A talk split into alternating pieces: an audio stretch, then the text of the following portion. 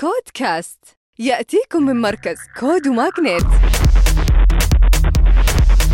مع طارق الجاسر وحياكم الله في نشرتنا الأسبوعية. خلوني في البداية أتكلم عن نمو في الاستثمار الجريء بنسبة 244% في السعودية خلال النصف الأول من عام 2022 بإجمالي يتجاوز 2 مليار ريال. وبلغت عدد الصفقات. خلال النصف الأول 79 صفقة شارك فيها 88 مستثمر. 42% منهم من خارج المملكة. المملكة. هذا بحسب تقرير من MAGNiTT وبرعاية من السعودية للاستثمار الجريء.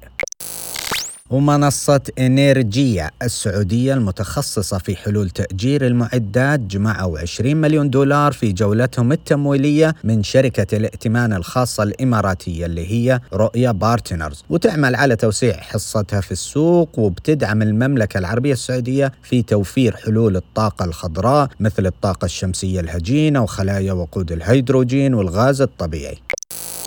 أما شركة The Fashion Kingdom المصرية للتجارة الإلكترونية جمعوا 2.6 مليون دولار تمويل seed بمشاركة من C Ventures و A15 وغيرهم من مستثمرين. تساعد رواد الأعمال وأصحاب العلامات التجارية المحليين للبيع عبر الإنترنت وخدمة العملاء عبر تجربة تسوق ميسورة التكلفة. وعندنا Cash In وبنك الأهلي السعودي يوقعان شراكة استراتيجية لمساعدة أصحاب المنشآت الصغيرة والمتوسطة في إنه تسهيل إدارة العمليات التشغيلية المرتبطة بالأنشطة التجارية مثل استقبال المدفوعات وإدارة المبيعات مع إجراء تسويات بنكية فورية.